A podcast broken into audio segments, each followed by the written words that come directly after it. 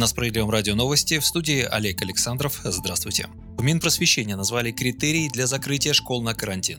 Замминистра просвещения Дмитрий Глушко заявил, что только врачи-инфекционисты Роспотребнадзора, исходя из числа заболевших школьников в отдельном учебном заведении, могут принимать решение о его закрытии на карантин. В эфире телеканала «Россия-24» 20 октября чиновник сообщил, что в 36 регионах 126 школ закрыты полностью на карантин по коронавирусу, еще 60 школ закрыты на карантин по ОРВИ. В процентном соотношении число закрытых учреждений составляет 0,32 от всех школ. По словам Глушко, Глушко большинство учебных заведений сейчас уходят на каникулы в плановом порядке, но во многих школах принимаются решения об увеличении длительности каникул из-за COVID-19. По его мнению, говорить о переносе выпускных экзаменов у школьников из-за коронавирусной инфекции пока рано. Ранее министр просвещения России Сергей Кравцов заявил, что речи о локдауне в системе образования не идет. Образовательный процесс сохраняется по всей стране. А накануне Рособорнадзор сделал заявление, согласно которому минувшим летом более 400 выпускников заразились коронавирусом в ходе единого государственного экзамена.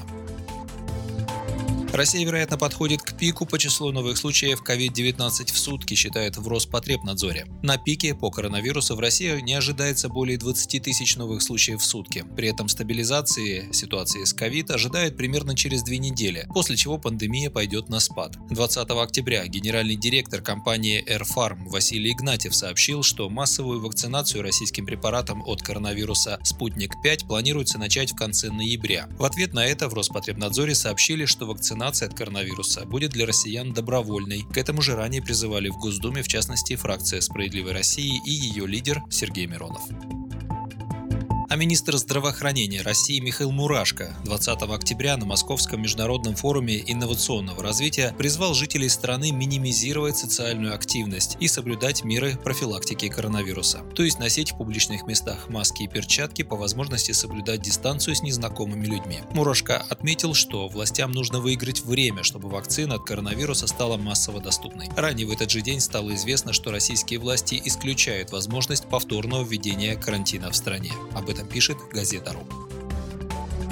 В Москве могут ввести систему мониторинга передвижения граждан через смартфоны. В течение шести месяцев на остановках общественного транспорта планируется разместить 220 аппаратно-программных комплексов, которые будут определять уникальные номера каждого гаджета, присваиваемые им на производстве, так называемые MAC-адреса. Считывать MAC-адреса система мониторинга сможет дистанционно в радиусе 50 метров, используя Bluetooth и Wi-Fi. Прибегать к услугам операторов сотовой связи не придется. Кроме того, система будет оснащена камерами видеонаблюдения. Такой мониторинг будет использоваться для составления отчетов по движению человека за день, неделю, месяц и год. Вся информация будет поступать в единый центр хранения данных, которым управляет столичный департамент информационных технологий. Власти столицы утверждают, что их цель не тотальная слежка за гражданами, а всего лишь составление карты пассажиропотока. Проект нацелен якобы не на сбор персонифицированных данных, а на улучшение качества работы городского транспорта. Затраты на реализацию составят 155 миллионов рублей из городского бюджета бюджета столицы.